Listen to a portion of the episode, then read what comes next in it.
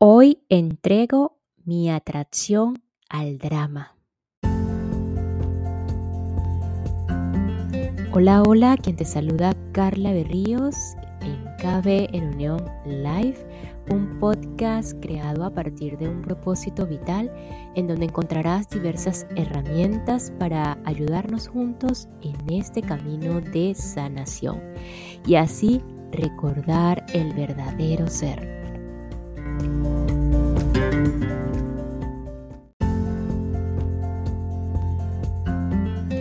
Aquí y ahora seguimos con el capítulo de la entrega en el poder de la hora de Cartole, específicamente en lo que tiene que ver con la entrega en las relaciones personales, la no resistencia frente a situaciones de violencia y agresión en dichas relaciones, cómo transformar la, la enfermedad en iluminación, los golpes del desastre, así como transformar el sufrimiento en paz.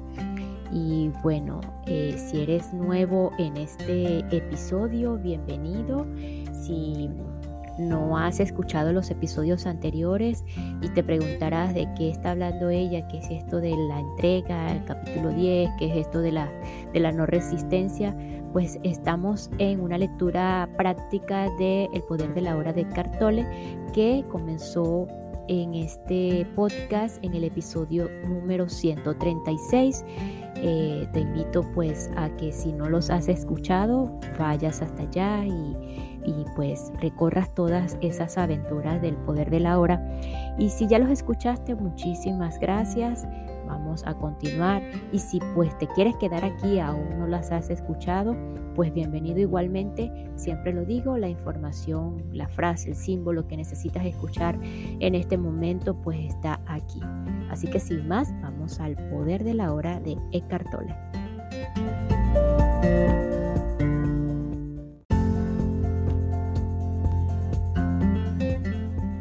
La entrega en las relaciones personales. ¿Y qué pasa con la gente que quiere usarme, manipularme o controlarme? ¿Debo someterme a ellos? Están separados del ser, así que inconscientemente intentan tomar energía y poder de usted. Es cierto que solo una persona inconsciente tratará de usar o manipular a los demás, pero es igualmente cierto que solo una persona inconsciente puede ser usada y manipulada. Si usted se resiste o lucha contra la conducta inconsciente de los demás, usted también se vuelve inconsciente. Pero la entrega no significa que usted permita que lo usen las personas inconscientes. En absoluto. Es perfectamente posible decir no firme y claramente a una persona o apartarse de una situación y estar en un estado de completa falta de resistencia interior al mismo tiempo. Cuando usted dice no a una persona o a una situación, procure que su reacción nazca de la comprensión, de una clara conciencia de lo que es correcto o no para usted en ese momento.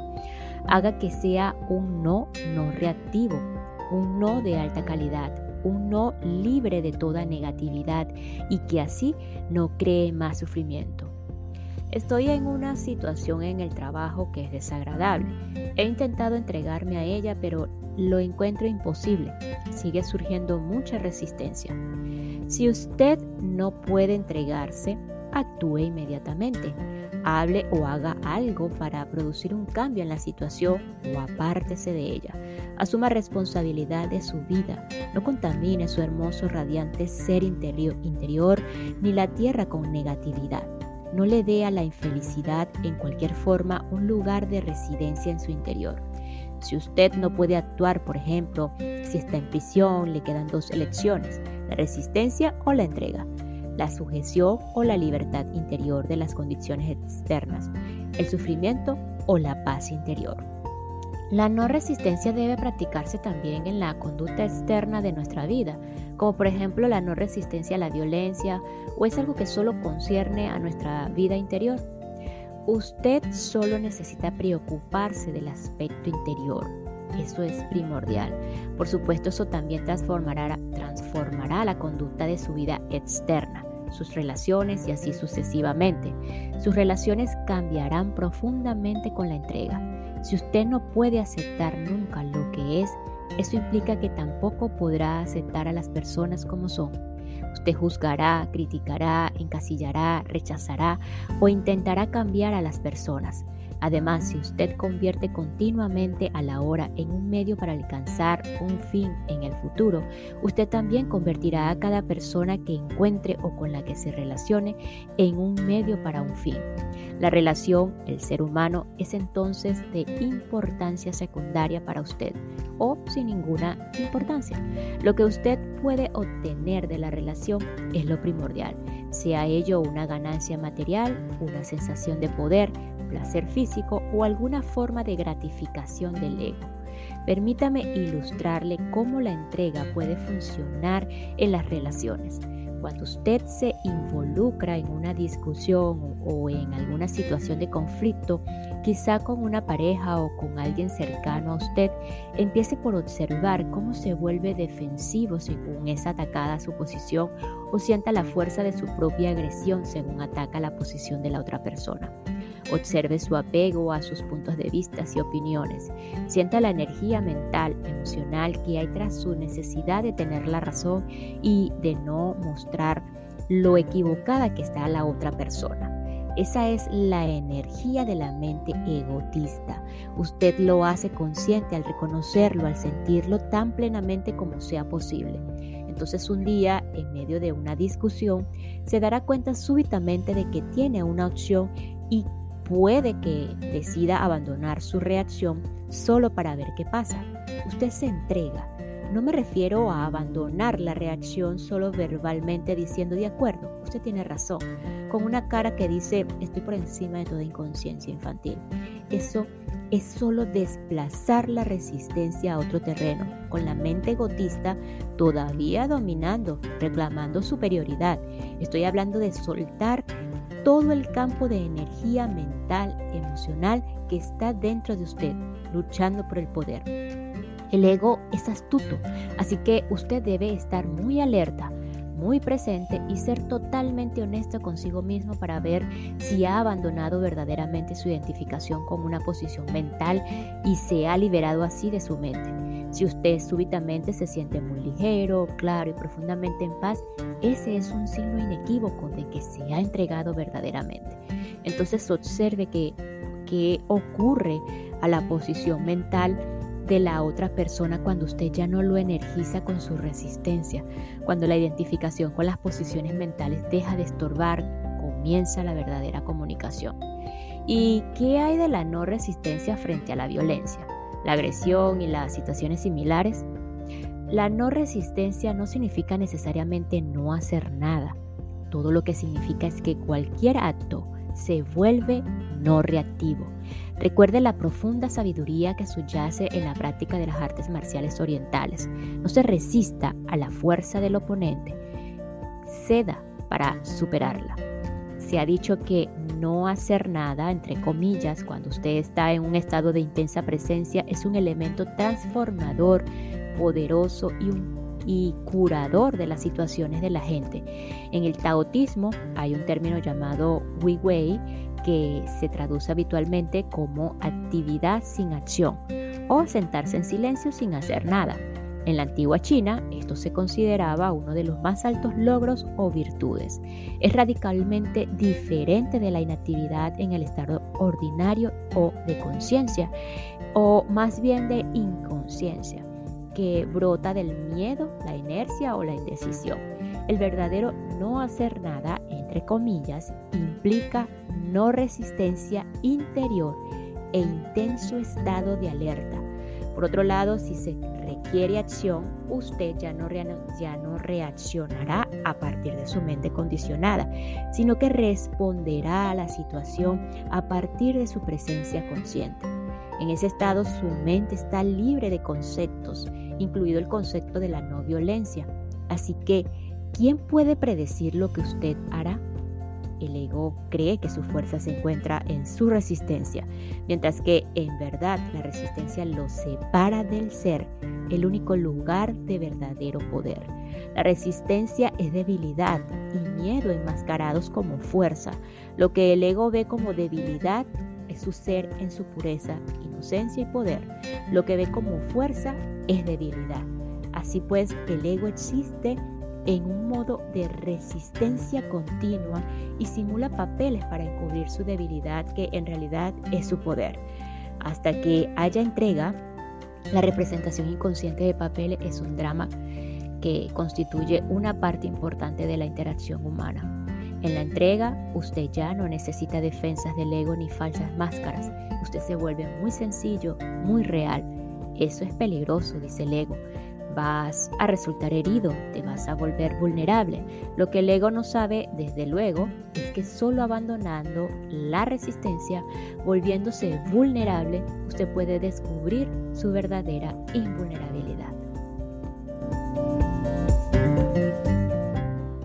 Y esta pequeña pausa es para enviar un saludo y agradecimiento a los que me escuchan y se encuentran en Chicago y Highland Park en el estado de Illinois en Estados Unidos de América. Muchísimas gracias por su apoyo, por su receptividad. Thank you so much. Transformar la enfermedad en iluminación. Si alguien está gravemente enfermo y acepta completamente su condición y se entrega a la enfermedad, no habría renunciado a su derecho de recuperar la salud. La determinación de luchar con la enfermedad desaparecería. No. La entrega es la aceptación interior de lo que es sin reservas. Estamos hablando de su vida, este instante, no de las condiciones o circunstancias de su vida, no de lo que llamo su situación vital. Ya hemos hablado de esto. En cuanto a la, enfermedad, eso es lo que significa. La enfermedad es parte de su situación vital. Como tal, tiene un pasado y un futuro. El pasado y el futuro forman un continuo e ininterrumpido que a menos que el poder redentor de la hora se active por medio de su presencia consciente. Como sabe, bajo las diferentes condiciones que forma su situación vital, que existen en el tiempo, hay algo más profundo, más esencial, su vida, su verdadero ser en el ahora sin tiempo. Puesto que no hay problemas en el ahora, no hay enfermedad tampoco. La creencia en una etiqueta que alguien adhiere a su condición la mantiene en su lugar, le da fuerza y hace una realidad aparentemente sólida de un desequilibrio temporal. Le da no solo realidad y solidez, sino también una continuidad en el tiempo que no tenía antes. Al concentrarse en este instante y evitar rotular a la enfermedad mentalmente, se reduce a uno o varios de estos factores, dolor físico, debilidad, incomodidad o incapacidad. Eso es a lo que usted se somete ahora usted no se somete a la idea de enfermedad, entre comillas. Permita que el sufrimiento lo empuje hacia el momento presente, hacia un estado de intensa presencia consciente. Úselo para la iluminación. La entrega no transforma lo que es, al menos no directamente. La entrega lo transforma a usted. Cuando usted está transformado, todo su mundo se transforma porque el mundo es solo un reflejo Hablamos de esto antes. Si usted mirara en el espejo y no le gustara lo que ve, tendría que estar loco para atacar a la imagen del espejo. Eso es precisamente lo que usted hace cuando está en un estado de no aceptación. Y por supuesto, si usted ataca a la imagen, ella le devuelve el ataque.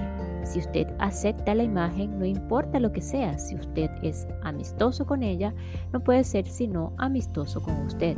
Así es como usted cambia el mundo. La enfermedad no es el problema, usted es el problema, mientras la mente egotista tenga el control. Cuando usted está enfermo o incapacitado, no sienta que ha fracasado, no se sienta culpable, no culpe a la vida por tratarlo injustamente, pero tampoco se culpe a sí mismo. Todo eso es resistencia. Si usted tiene una enfermedad grave, úsela para la iluminación. Cualquier cosa mala, entre comillas, que ocurra en su vida, úsela para la iluminación. Retire el tiempo de la enfermedad. No le dé paso al, no le dé eh, pasado ni futuro.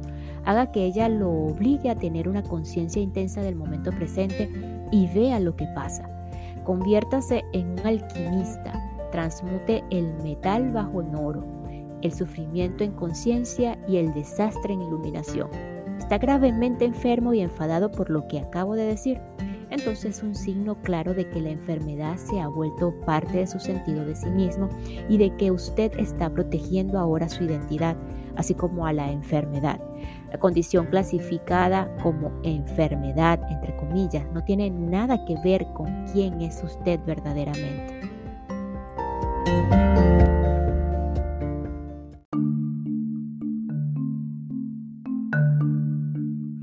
Cuando el desastre golpea, en lo que concierne a la mayoría todavía inconsciente de la población, solo una situación crítica tiene la capacidad de quebrar la dura cáscara del ego y de obligar a la entrega y forzar al estado de despertar.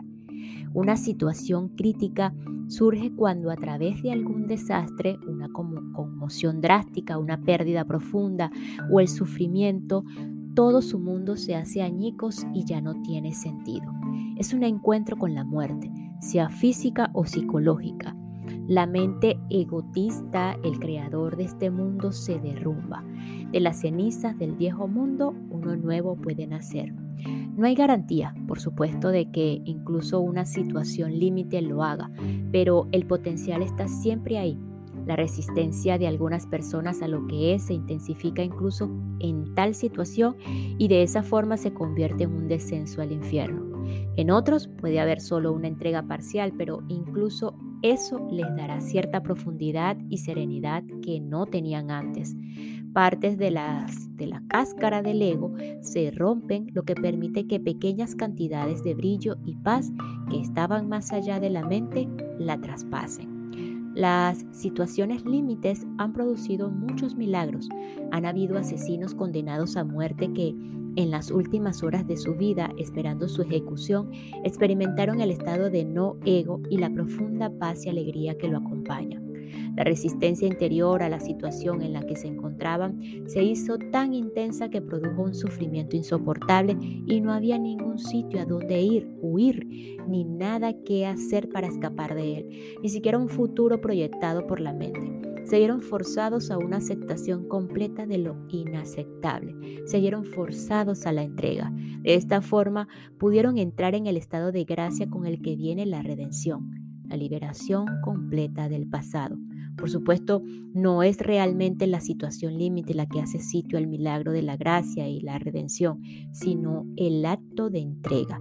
Siempre que lo golpee un desastre o que algo ande muy mal, entre comillas, enfermedad, incapacidad, pérdida del hogar o la fortuna o de una identidad socialmente definida, ruptura de una relación cercana, muerte o sufrimiento de un ser amado o la cercanía de su propia muerte, sepa que hay otra cara en ello, que usted está solo a un paso de algo increíble una transmutación alquímica del metal bajo del dolor y el sufrimiento en oro.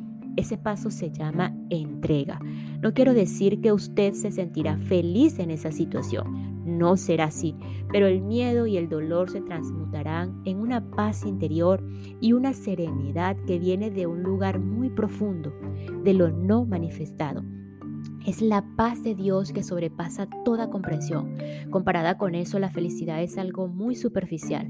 Con esta paz radiante viene la comprensión, no en el nivel de la mente, sino en la profundidad de su ser, de que usted es indestructible, inmortal.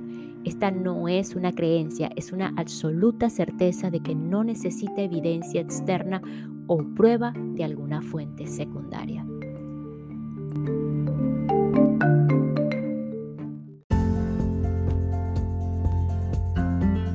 Y nos despedimos de este episodio con la siguiente frase. Cuando usted dice no a una persona o a una situación, procure que su reacción nazca de la comprensión, de una clara conciencia de lo que es correcto o no para usted en ese momento. Haga que sea un no no reactivo, un no de alta calidad, un no libre de toda negatividad y que así no cree más sufrimiento Nos escuchamos en el próximo episodio para continuar con El poder de la hora de Edgar Tolle, un camino hacia la realización espiritual, hacia la realización del ser. Gracias, gracias, gracias.